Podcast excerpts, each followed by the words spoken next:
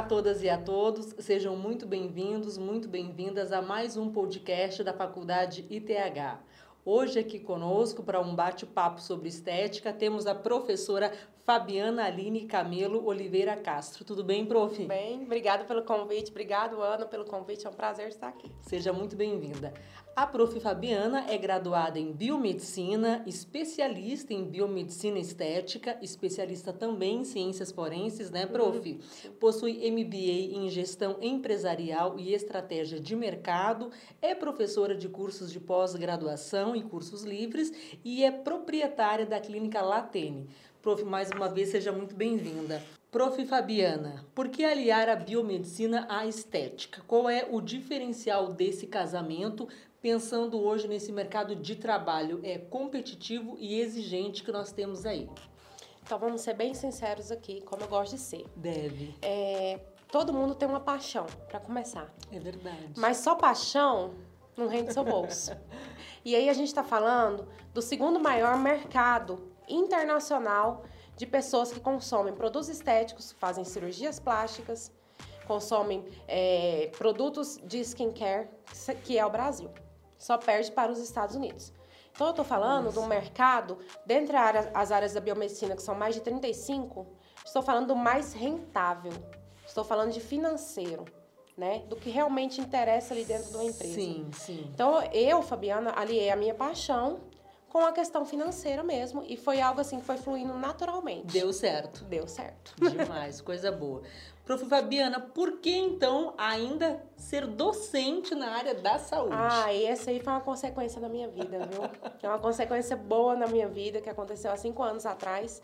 E assim, eu sou apaixonada por ministrar aula, tanto por é, poder ensinar como, como, poder aprender. Eu digo que eu aprendo mais com os alunos que eles comigo. É, é uma troca de experiência. Eu sou apaixonada na docência. Troca de experiência, perfeito. Qual é a relação, prof, entre biomedicina, gestão e estética avançada? Uma vez que a senhora, enquanto proprietária de uma clínica, além de estar no meio da, da questão da estética, ainda atua como gestora. Sim, e é a nossa maior dificuldade, viu?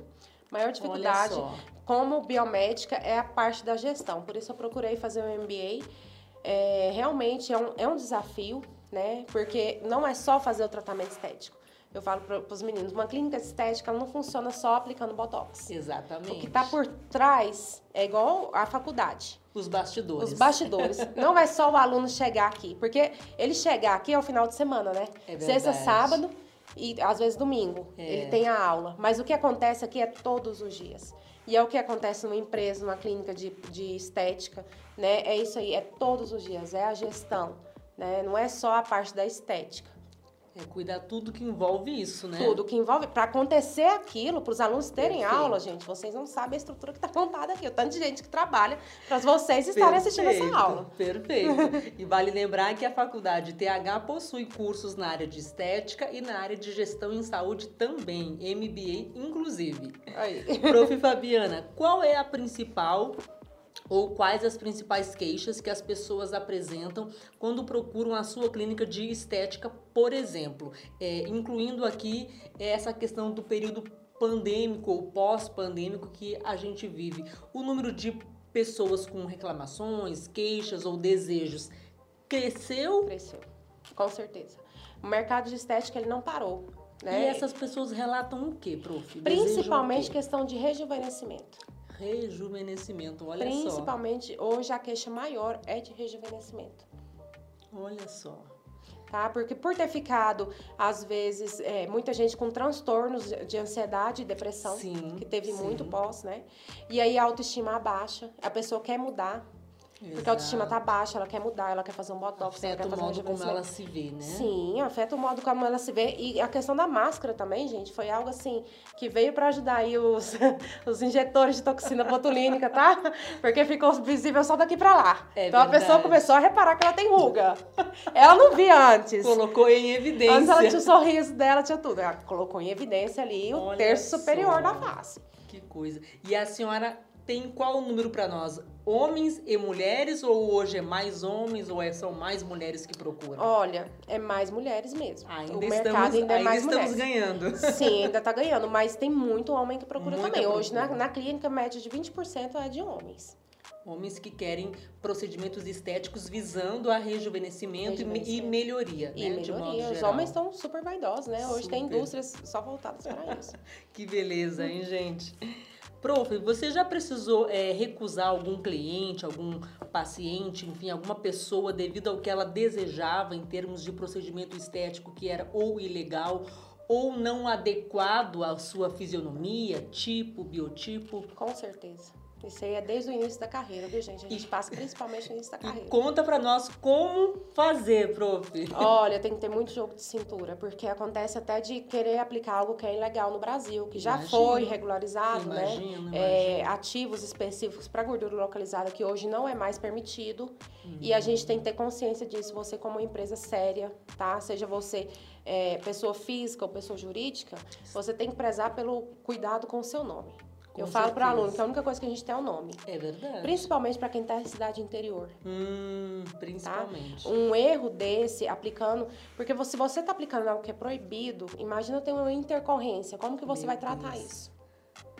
Tem que correr rápido, né, prof, buscar ajuda. Não, isso aí, é assim, se foi proibido, tem algum motivo. Com né? certeza. E aí você está aplicando ali, você tem uma intercorrência grave. Imagina seu nome numa cidade interior. Meu Deus. Você perde tudo. E a gente tem muito aluno no interior, principalmente a AD, né? Deve ser a maioria, deve ser Isso, gente de es- outra cidade. especialmente pessoas, até pela questão de locomoção, Locomoção, mesmo. De logística mesmo, de estar vindo, né? Exatamente. Prof, que diferença um profissional especialista, seja de estética ou de gestão em saúde, tem no mercado atual? Ter uma especialização realmente eh, traz assim um, um status a mais, eh, conhecimento a mais, expertise a mais? Sem dúvida. Hoje não tem como você atuar sem ter uma pós-graduação e sem continu- dar continuidade aos seus estudos. A gente nunca para de estudar. Até porque muda os procedimentos, né? Você já viu a dinâmica. Eu que trabalho com a matéria de laser terapia, a gente muda muito. Todo dia aparelho novo, é laser novo e tudo mais, e a gente precisa estar se qualificando. E estar atualizado em relação às legislações mercado. e aos procedimentos, né, prof? Sim, com certeza. Perfeito. Prof, em geral, todos temos na vida profissional uma frustração, né? Algo assim que nos serviu como uma experiência, mas não foi tão legal às vezes. A senhora tem alguma frustração? Pode compartilhar conosco? Então, gente, eu vim pensando nessa pergunta desde a hora que eu recebi. Eu, gente, frustração seria meio pesado falar esse termo, mas seria uma experiência e algo que foi pro meu aprendizado. Eu acredito que tudo na vida é aprendizado. Com certeza. Você leu aqui que a minha primeira pós-graduação é em Ciências Forenses e Perícia Criminal. Minha primeira pós-graduação. E eu acredito tanto que as coisas acontecem como tem que ser, como é, o universo encaminha pra gente, que eu vim parar é na verdade, estética. É verdade. Por cinco anos eu estudei para concurso público nessa área. Só que eu desenvolvi, né, transtorno de ansiedade. Fui parar no psiquiatra, tomar remédio para dormir e tudo mais. Meu Deus. E aí começou esse boom da estética aqui em Goiânia. E a mi- a minha mãe participando como paciente modelo, surgiu a oportunidade de estar participando de um curso. Foi onde eu me apaixonei. E foi tudo abrindo as portas para mim, né? E graças a Deus aí, depois de é, quase sete anos, hoje eu tô com a minha clínica montada, né? Eu, eu tenho uma referência em toxina botulínica, laser terapia aqui no estado. E graças a Deus, e a ter dado errado. né? Devido Foi a essa errado. frustração na área das ciências forenses. Foi. Foi ao ter dado errado mesmo. Mas tudo serve como aprendizado e conhecimento certeza. nunca é demais, né, Nunca é demais. É, prof, qual a dica de ouro a senhora daria para quem está se formando em estética hoje ou mesmo se especializando né, numa determinada área? Uma dica importante, algo assim que talvez a pessoa vai descobrir depois, mas que até a nível de conhecimento agora, olha, gente, eu já passei por isso, posso falar com certeza.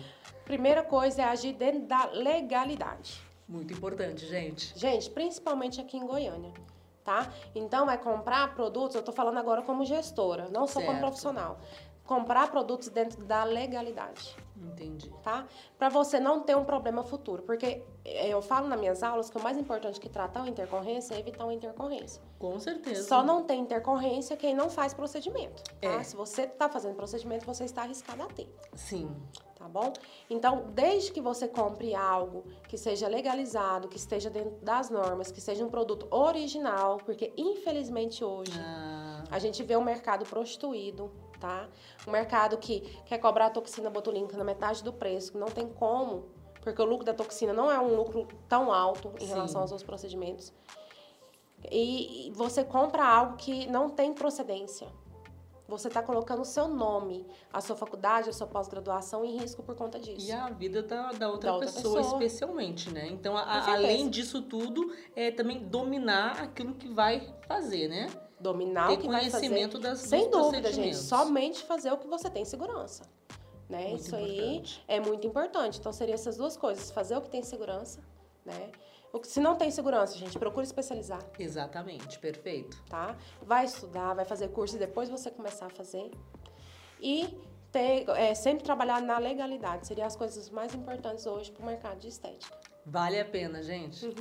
Prof, pra gente encerrar, o que alguém que seja consumidor, consumidora de estética precisa procurar hoje? Quem ele deve procurar? Qual lugar? Como fazer? Certo. Primeira coisa que a pessoa pode estar procurando, gente, é o conselho da profissão. Então, é entrar ali no site do conselho ou entrar em contato e ver se aquele paciente, se aquele profissional, desculpa, é realmente formado e é habilitado para aquilo, Muito importante. tá? Porque a gente está aqui fazendo uma faculdade, depois fazendo uma pós-graduação e tem gente que usa como é, ser, ser aquele profissional sendo que não é.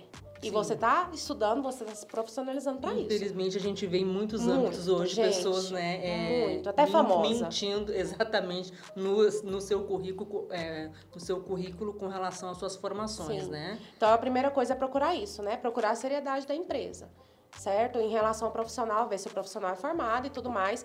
Procurar indicação, geralmente estética vem, vem de indicação, né? E você pode entrar em redes É sociais comum, e tá né? vendo tudo isso.